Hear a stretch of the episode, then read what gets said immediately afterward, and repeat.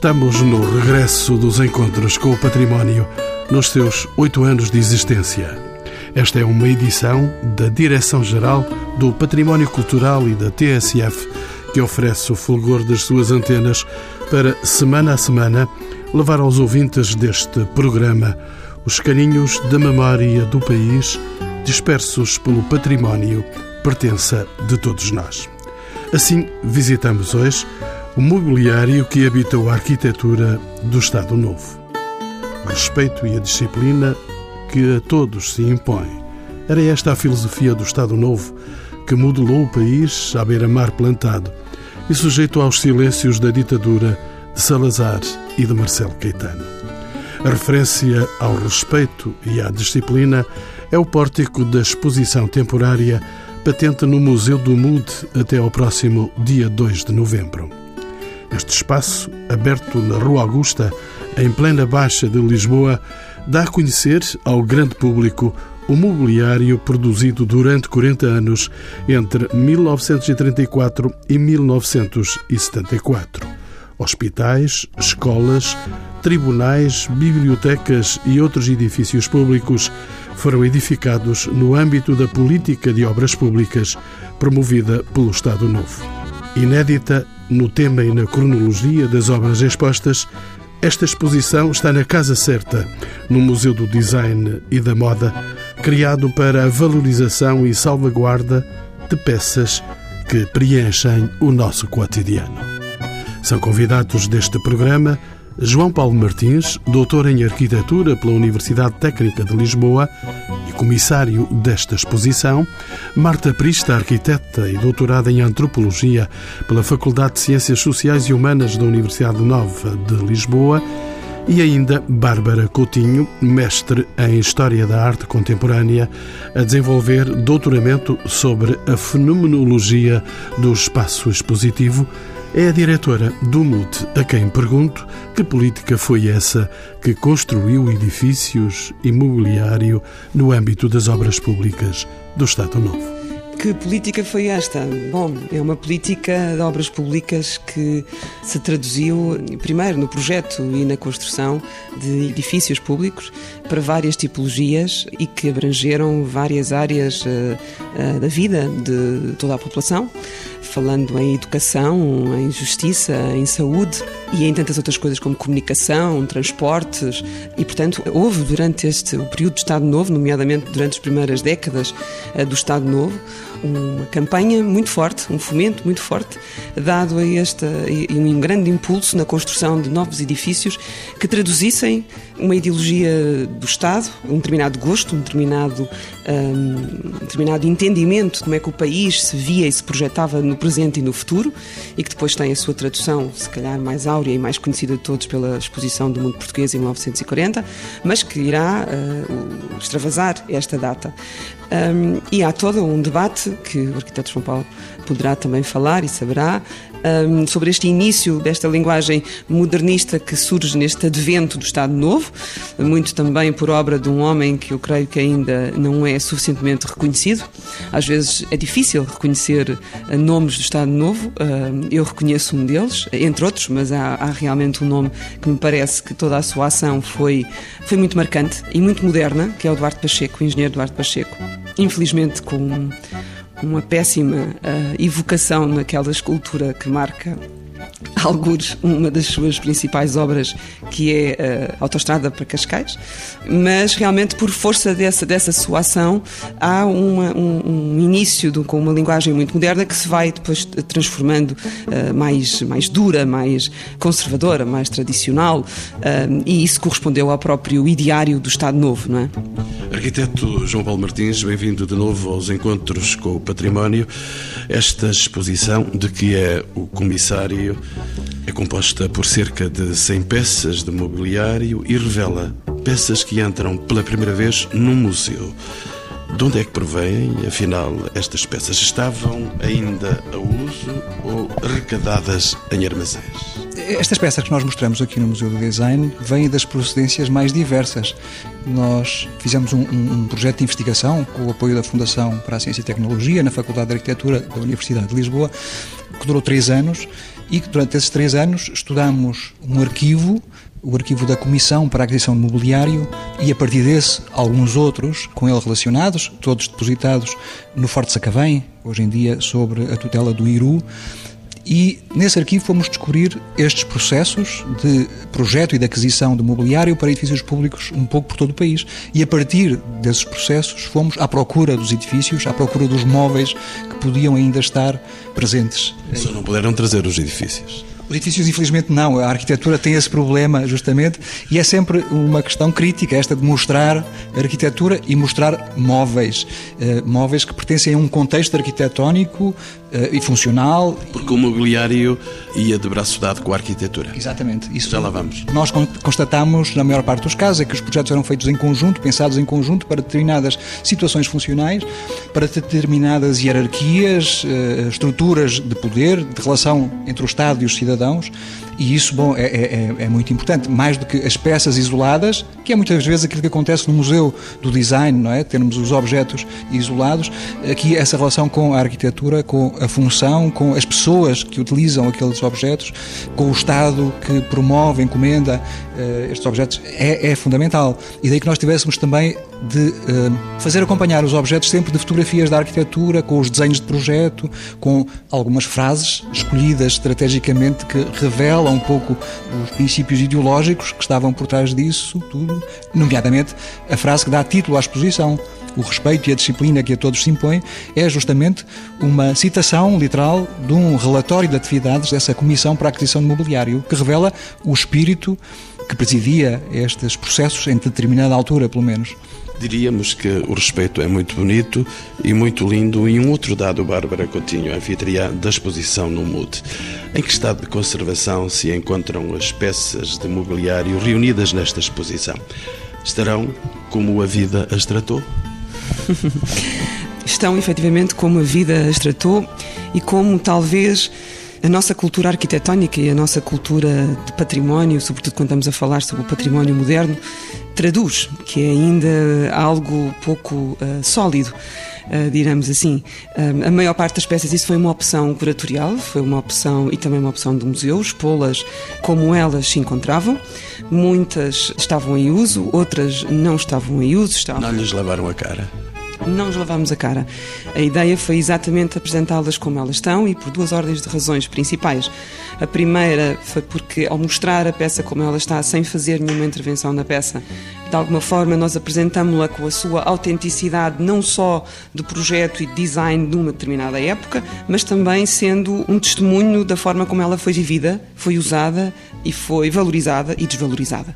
É muito interessante, por exemplo, perceber que muitas das pessoas, das instituições que utilizavam diariamente ainda, ou pelo menos cruzavam-se com essas peças nos armazéns e nos, nos corredores, ao vê-las expostas sob o foco das luzes dentro do museu, reconheceram uma certa quase que quase que fosse a primeira vez que estivessem realmente a olhá-las, a olhar para essas peças. Curioso, não tinha percebido ou não tinha reparado na, na particularidade e na, na, qualidade, no valor desta peça ou destas peças. E eu creio que isso é uma das mais-valias e dos objetivos que foram atingidos nesta exposição, no momento em que ainda, ainda está por fazer uma história do design em Portugal. Felizmente já vai sendo cada vez mais conhecido a arquitetura em Portugal e com, várias investigações eh, académicas, etc., sobre, sobre o património, nomeadamente o património recente da arquitetura. Mas em termos de design ainda faltam escrever muitos capítulos desta história já alguma coisa produzida. Tem aqui o um museu à mas... disposição dos uh, visitantes. Uh, exatamente, creio que nós estamos a cumprir uma das nossas missões principais, que é a preservação, a salvaguarda, a divulgação e o estudo do nosso património, uh, e isso estamos a fazê-lo com vontade e vamos continuar a fazê-lo. E esta exposição é um marco muito importante para tal, porque para além de ter sido a primeira vez que estas peças vêm para o público e são olhadas com uma leitura global e com uma, com uma leitura crítica sobre elas e com uma apresentação curatorial sobre elas, também é possível pensar como é que nós vamos constituir uh, ou enriquecer a partir desta exposição o acervo do design uh, português uh, no, museu. E isso é uma vertente importante desta exposição e de outras, que é a própria exposição e o estudo académico que esteve subjacente a ela e que até é anterior a ela, possa contribuir para que nós possamos ir aumentando o nosso acervo e tornando-o cada vez mais representativo. Esse estudo académico foi feito pelo João Paulo Martins. Esta exposição resulta de um extenso e profundo projeto de investigação liderado por si, João Paulo. Que projeto foi este? Posso perguntar-lhe? Foi, portanto, um projeto, como eu dizia há pouco, financiado pela Fundação para a Ciência e Tecnologia, que partiu de um desafio lançado pelo IRU, pelo Instituto da Habitação e da eh, Reabilitação Urbana. O IRU detém um património riquíssimo de arquivos. Está para ali em Sacavém? Exatamente, no Forte Sacavém. Eh, o arquivo é riquíssimo, eh, tem espólios de arquitetura, de paisagismo, de construção, de engenharia enfim, e toda a componente administrativa também, que é fortíssima, importantíssima. E o desafio era estudar o acervo da Comissão para a Aquisição de Mobiliário, que foi responsável pela concessão e pela aquisição de grande parte do mobiliário para os edifícios públicos do país entre 1940 e 1980, quando foi extinta. Esse foi o nosso ponto de partida e, de facto, estivemos sediados no Forte Sacavém, lendo extensivamente a documentação que lá está reunida e, enfim, produzindo novos documentos sobre isso, que agora estarão disponíveis para novos investigadores aprofundarem e desenvolverem o trabalho que nós fizermos.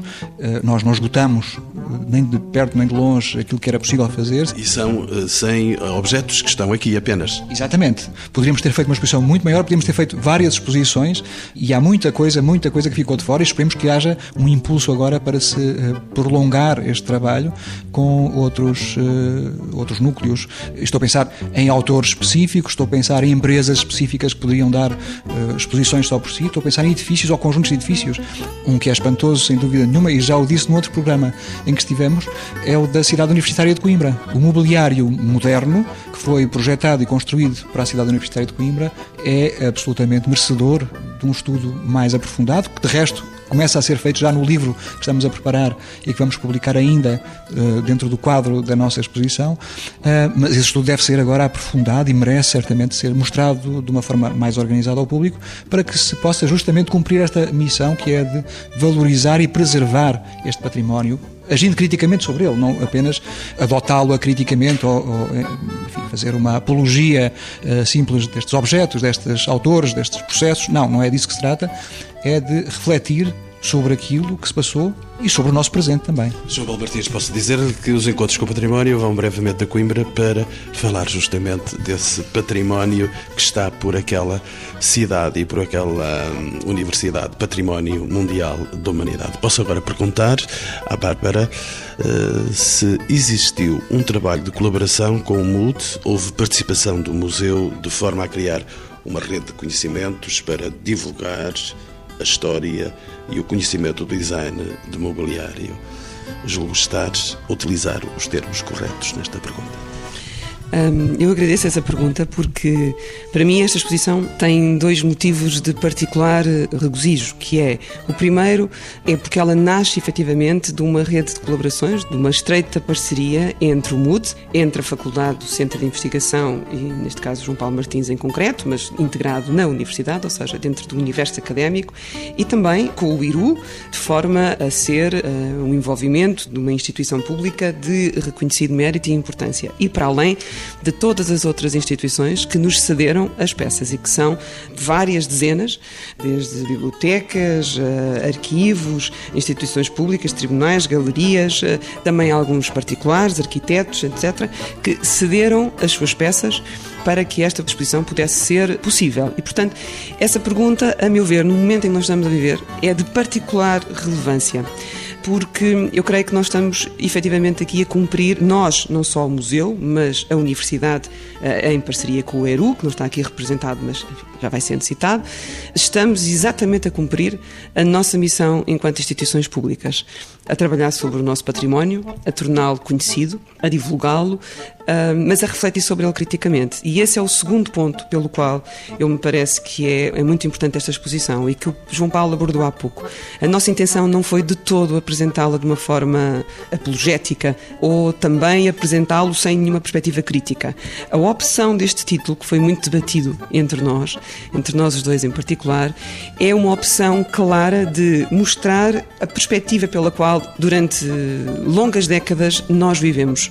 E a perspectiva que ainda hoje, e daí se calhar o João Paulo falar há pouco na importância que esta exposição tem para o presente, é porque nós aqui olhando para estes móveis e percebendo a forma como eles são desenhados, a forma como, por exemplo, vou dar apenas um exemplo muito simples, como é que as cadeiras uh, mais de poder, enfim, ou do reitor ou do juiz, tinham um espaldar muito mais alto, tinham toda uma, uma forma que tinham de ser a imagem clara para qualquer comum dos mortais. O poder estava sempre mais alto.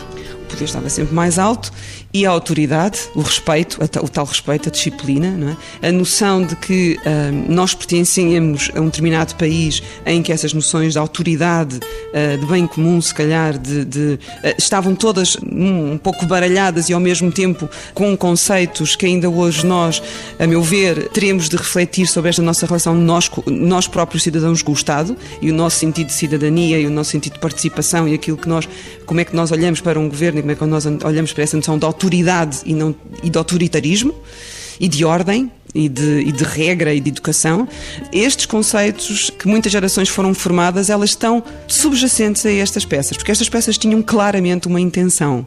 E essa intenção, eu creio que eh, foi essa a nossa intenção, foi que com este título, quem viesse aqui se questionasse o porquê deste título e destas peças. E agora, olhos para quem nos ouve e vamos espreitar como é que se estrutura esta exposição, João Paulo Martins? Que núcleos é que acompanha? Sim, nós temos quatro núcleos onde reunimos objetos, eh, enfim, de acordo com princípios comuns, obviamente. Digamos que é uma espécie de primeiro núcleo que é uma espécie de pré-genérico, não é? Como nos filmes, em que há um bocadinho da ação antes de termos o título ainda. Bom, aqui temos justamente isso. Temos um primeiro período que nós chamamos a atração internacionalista, que é, no fundo, aquilo que se passa pelos anos 30 e que tem, eh, enfim, um pé já também pelos 40, mas que reflete uma vontade de fazer em Portugal como se fazia lá fora. E então o que projetistas e empresas fazem é ir copiar diretamente modelos internacionais de referência e aplicá-los. Imagino sem pagar direitos. Claro, obviamente, uh, mudando os nomes, às vezes nem isso, usando fotografias até de catálogos internacionais e copiando-os diretamente. Bom, esse é um período de atração internacionalista, então, antes ainda da fundação, em 1940, da tal Comissão para a Aquisição de Mobiliário, onde começamos a sentir aquilo que nós, número 2, núcleo 2, chamamos um Estado conservador e autoritário. Aí reunimos peças que refletem aquilo que a Bárbara Coutinho ainda há pouco dizia, um certo fechamento do Estado na expressão conferida aos edifícios públicos. Então temos uh, os móveis rústicos, temos os móveis historicistas, que são réplicas de móveis históricos mesmo, ou reinvenções, e temos muito claramente as tais marcas do poder dadas pela escala, por, por exemplo, ou pela cor, ou pela um, ehm, sobrecarga ornamental, uh, em alguns casos também. E isso prolonga-se pelas décadas todas até uh, praticamente à Revolução de Abril de 74. No terceiro núcleo temos aquilo que nós chamamos com o movimento moderno. É digamos que no segundo pós-guerra, depois da Segunda Guerra Mundial, em meados da década de 50, uma nova geração de uh, projetistas que vai ter a oportunidade de materializar uma nova aproximação ao panorama internacional, olhando já não apenas para a Europa Central, mas para outros sítios que estavam a emergir também na cultura arquitetónica e do design da época, os Estados Unidos, os países nórdicos, a Itália, o Brasil.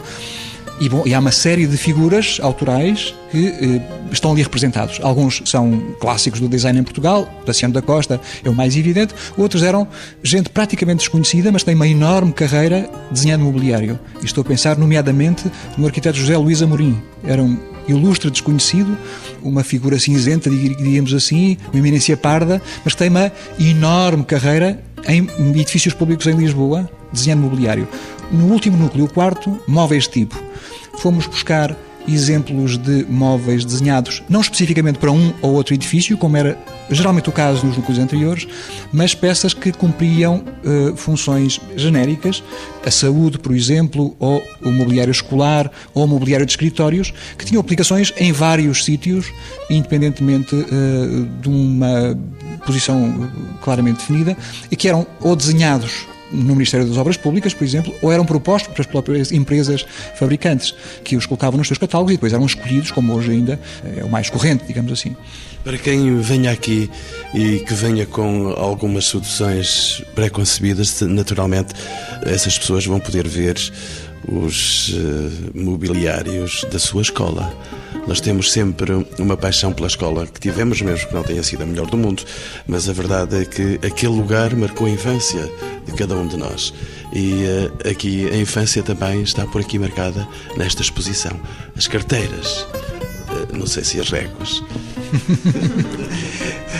Não, é, é, de facto importante. Nós uh, fixámos-nos no mobiliário, mas eh, aquilo que, que, os antropólogos chamam a cultura material vai muito para além destas peças à escala do corpo, digamos assim. Há todos os pequenos objetos, há uma multidão de pequenos objetos que povoam e marcam a nossa paisagem todos os dias. E isso define, de uma maneira indelével, as nossas relações uh, interpessoais, as relações entre o professor e os alunos, justamente entre os colegas de carteira, essas cumplicidades, essas tensões, essas paixões, positivas umas, negativas outras, elas marcam a nossa voz, marcam o nosso corpo corpo, a régua, literalmente, e o nosso espírito. E essas nossas relações com o poder ficam marcadas num país quando são, quando são determinadas desta maneira tão centralizada, como aconteceu durante tantos anos uh, em Portugal.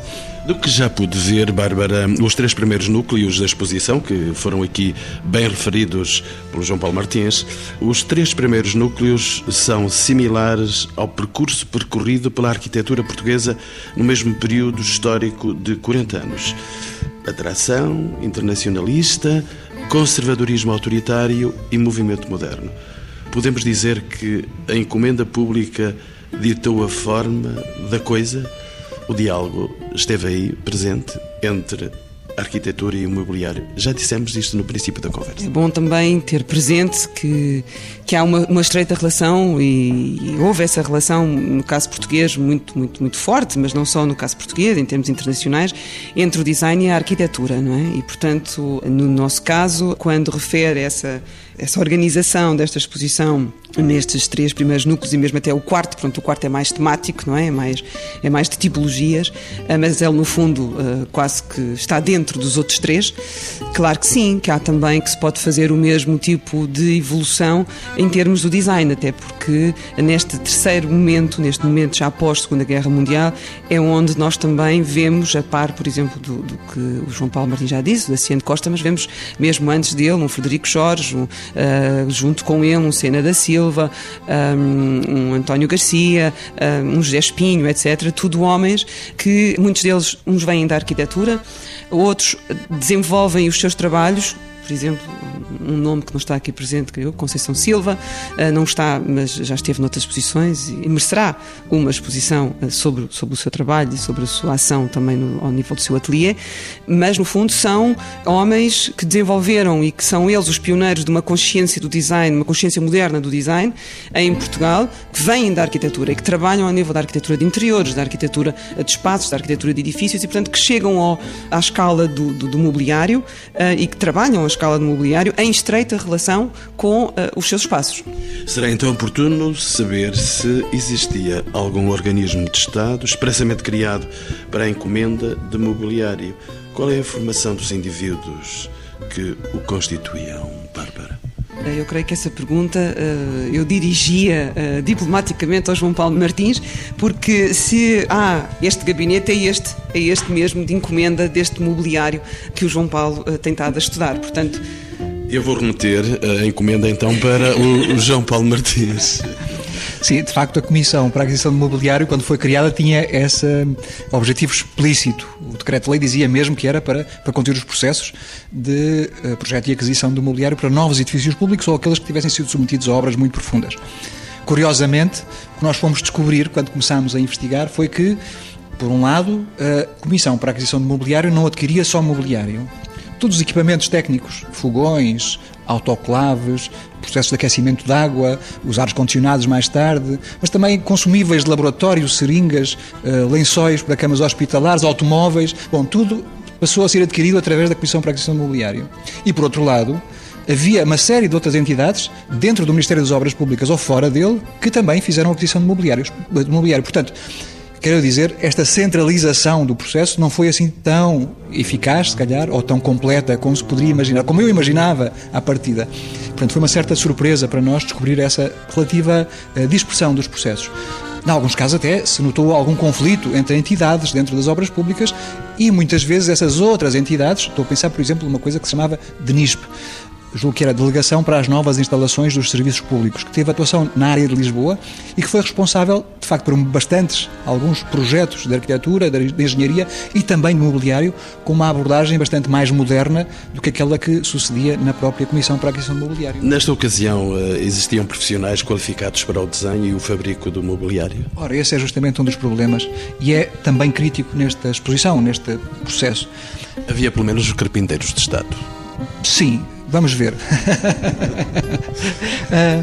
havia uns arquitetos, uns mais jovens, outros mais maduros, que tinham muita vontade de levar até ao final até às últimas consequências do seu projeto, de conseguirem ser eles a determinar a caracterização dos ambientes que estão a projetar, com enfim, esta ideia justamente de hum, deixar bem vincado o respeito e a disciplina que a todos se impunha, ou de, justamente noutros casos, mostrar uma certa abertura mais internacionalista, mais democratizante, podíamos dizer também. Essas rupturas existem, notam-se. Depois, o que acontece é que muitas vezes não havia efetivamente a preparação técnica necessária, não havia formação específica nesta área. E, portanto, os profissionais do projeto faziam com toda a boa vontade o seu exercício de desenho, investiam grandemente. Às vezes, para fazer dois exemplares apenas, desenhavam um maple que nunca tinha existido, não é? Faziam coisas especialmente para aquele edifício. Nos melhores casos isso resultava, noutros um pouquinho menos, as coisas saíam um pouquinho desproporcionadas, desconfortáveis.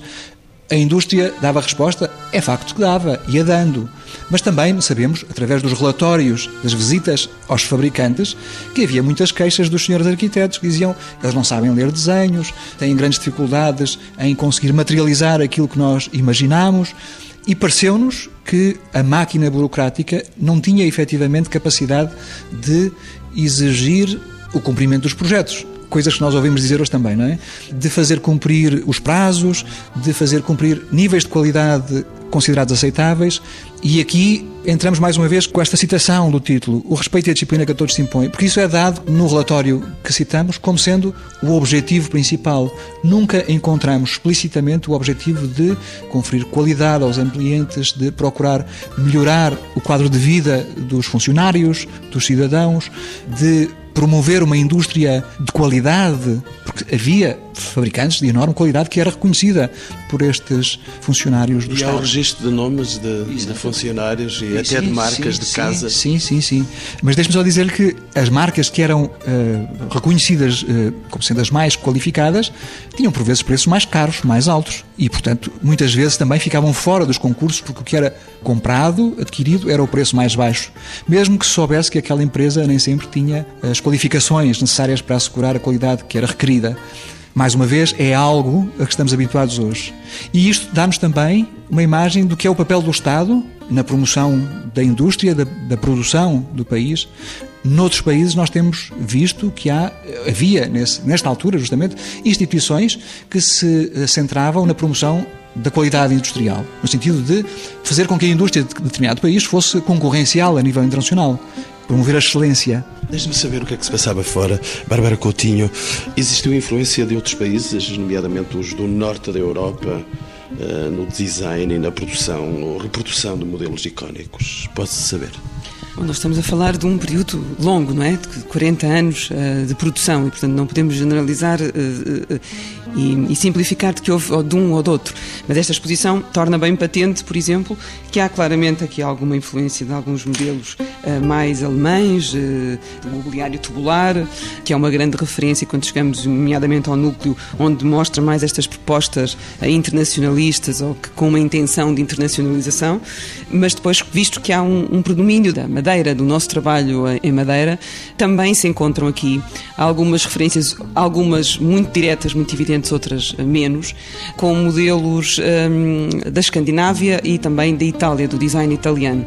Um, e isso é bem patente, ou seja, enquanto que nós encontramos noutros países, nomeadamente no design italiano, uma certa estilização da linha, uma certa estilização da forma, nós aqui não é esse o caminho. Esse know-how não existia. Se calhar, eventualmente, poderia existir, mas essa dificuldade que o João Paulo Martins falava há pouco, da dificuldade de leitura dos, dos desenhos técnicos, também o facto de muita dessa influência vir através do desenho ou da fotografia de outras peças, não tanto uma, uma influência pela prática, pelo desenho técnico de outras peças eh, internacionais, a mim leva-me a crer que também há esta marca de, de que realmente os materiais são, numa forma geral, bons, a, a matéria boa e é uma uma valorização, sobretudo, quase, eu diria, uma valorização arquitetónica do objeto, da valorização do, do material em si, e não tanto um trabalho da linha e um trabalho nesse, nessa estilização, dessa forma. Eu vou introduzir na nossa conversa dentro de alguns momentos a arquiteta e antropóloga Marta Prista. Vou conversar com ela, mas antes, João Paulo Martins, deixe-me só ainda, e antes de lhe fazer a pergunta, brilhar. Assim, nos edifícios públicos, a função do serviço dita a funcionalidade dos espaços. Um espaço destinado a uma escola pede equipamentos diferentes de um espaço destinado à assistência hospitalar.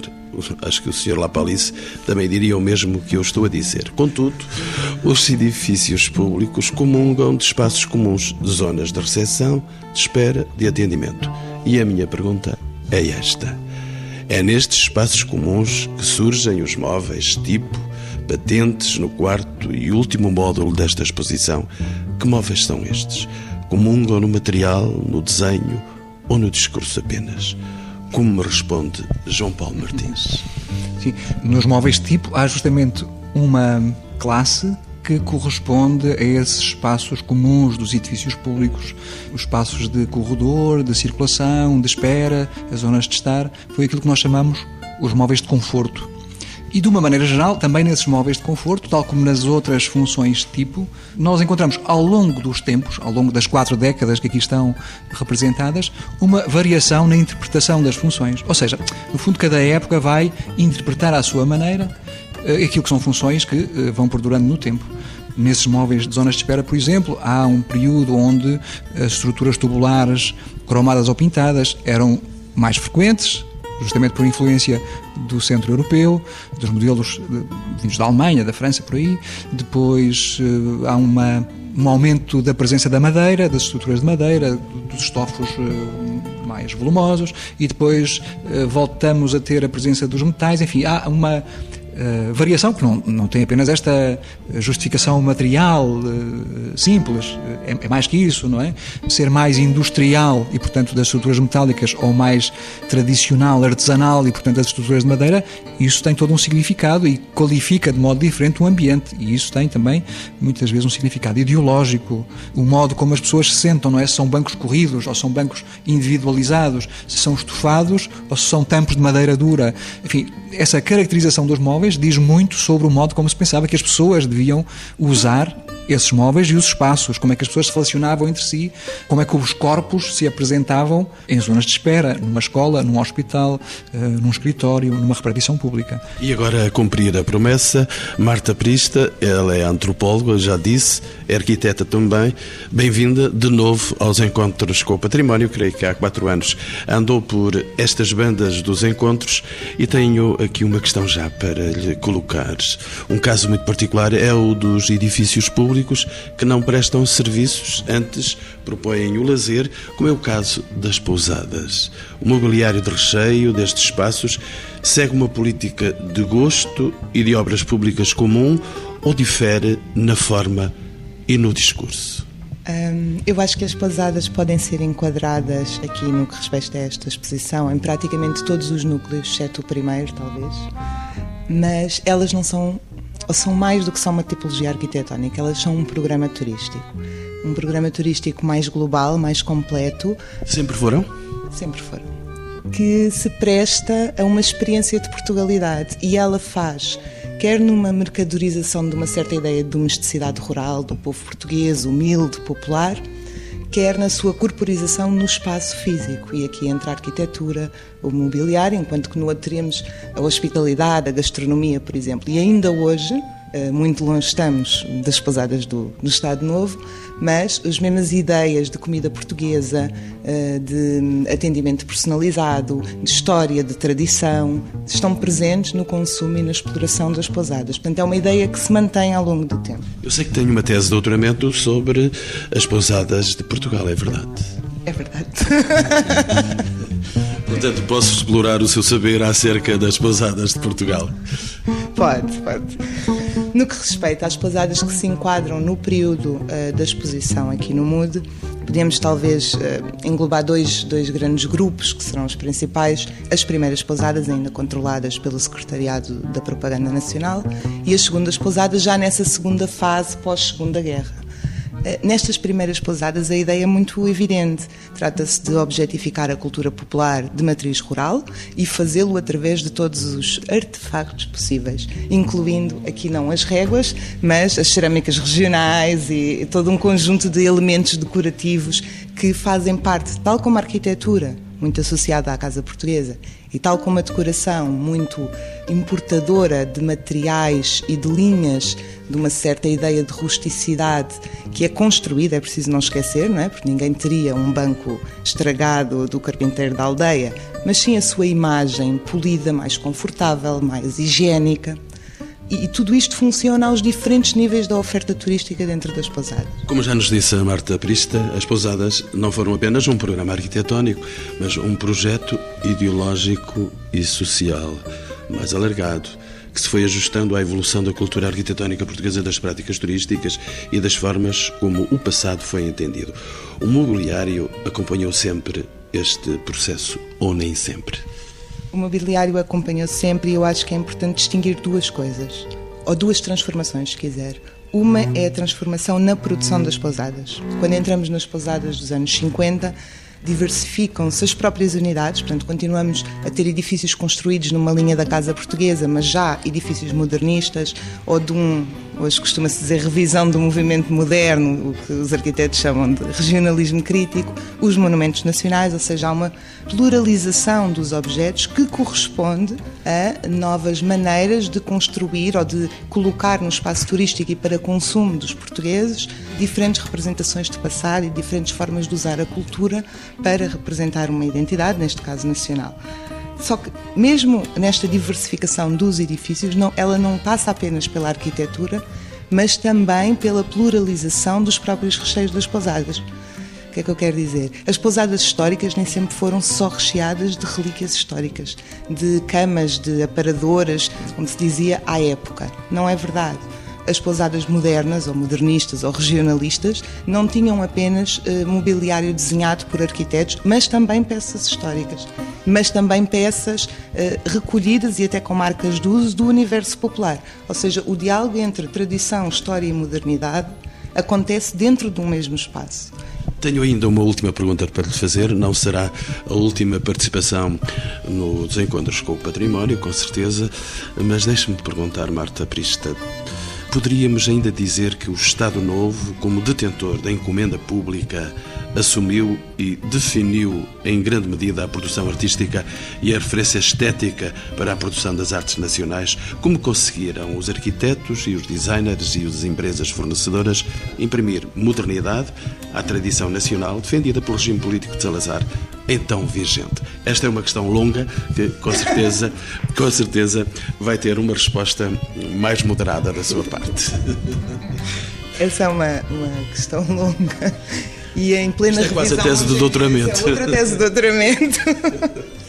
e em revisão neste momento. Durante muito tempo uh, se considerou, e quando líamos a história da arquitetura, imagino que a história do design também, uh, que há um, uma revisão deste movimento moderno que parte como reação a uma determinada imposição por parte do Estado. Hoje em dia isso está a ser questionado. Isso está a ser questionado não só porque, em termos uh, políticos e culturais e sociais, há uma transformação na vida portuguesa e não só, nos anos 50, em que as fronteiras são permeáveis, enfim, toda um, uma cultura europeia se transforma, mas também porque desde sempre houve uma articulação entre uma visão mais moderna e modernista e uma visão mais conservadora e ruralista por parte do Estado. Dependia onde? nós tínhamos muitos departamentos, muitos institutos, não é? O Secretariado da Propaganda Nacional, por exemplo, tem em si, há, há, uma série de iniciativas que faz. Nós ficamos sempre com a ideia do, do país rural, popular, mas na verdade há uma importação de eh, formas de ver muito modernas a sociedade. Portanto, as questões não são tão lineares assim. E porque o relógio está a mandar-nos embora, eh, vou ainda colocar uma questão a cada um dos, destes ilustres meus convidados e vou formulá-la assim. O respeito e a disciplina que a todos impõe é o título desta exposição, mas já tínhamos dito isto durante a nossa conversa. E esta é a pergunta. Tentou regime político criar bases para a nacionalização do gosto sob a forma de cultura material traduzida na forma de mobiliário? Os gostos não se discutem. Arquiteto João Paulo Martins. Eu tive um professor na faculdade que dizia que justamente aquilo que se deve discutir são os gostos, porque são subjetivos. Aquilo que é objetivo eh, não tem muita discussão. Sim, os gostos eh, discutem-se. A campanha do bom gosto foi um chavão que ficou muito ligado a esses anos do Estado Novo e a estas uh, imposições ou esta tentativa de condução da imagem, de definição dos ambientes dos edifícios públicos. E, de facto, houve uma tentativa do Estado, em determinadas alturas mais evidente, mais eficaz, noutras alturas mais fluida, e isso é claro nesta exposição, penso eu. E até essa dinâmica e essas oscilações. E o seu olhar da antropóloga Marta Prista? A resposta é sim. Mas, claro, o João Paulo Martins tem razão, os gostos discutem-se. O problema é que, enfim, durante o período de Estado Novo, o espaço da discussão não era propriamente muito. Agora, que há certamente uma intenção de nacionalizar o gosto dos portugueses, há. E que há, eu diria, correndo algum risco dentro do, da antropologia de dizer isto, eh, uma efetivação dessa nacionalização também há, porque não é à toa que, muito mais recentemente, se começam, por exemplo, a patrimonializar o movimento da Casa Portuguesa. Uh, se começa a considerar aquele objeto que foi interpretado e recriado de uma certa forma encenado sobre aquilo que era a, a cultura rural e popular, transformou-se hoje em parte da cultura portuguesa. Bárbara Coutinho, a anfitriã da exposição, esta exposição está na sua casa. Está no MUD, está no, no, no, museu, que é um museu da cidade, um museu de todos. E, e, para responder também à sua pergunta, sim, é um terceiro sim. Eu creio que esta exposição torna bem uh, visível que há uma tentativa um, muito, muito consciente de não só formar um gosto, mas também formar uma mentalidade, definir uma, um modo de olhar para nós próprios, para a nossa cultura e a, no, a forma como se formou a consciência coletiva uh, sobre o nosso passado recente e longínquo e sobre a nossa cultura popular e sobre as, aquilo que seria a nossa Portugalidade. Uh, claro que sim, que há uma clara intenção do Estado Novo uh, de, um, de formatar.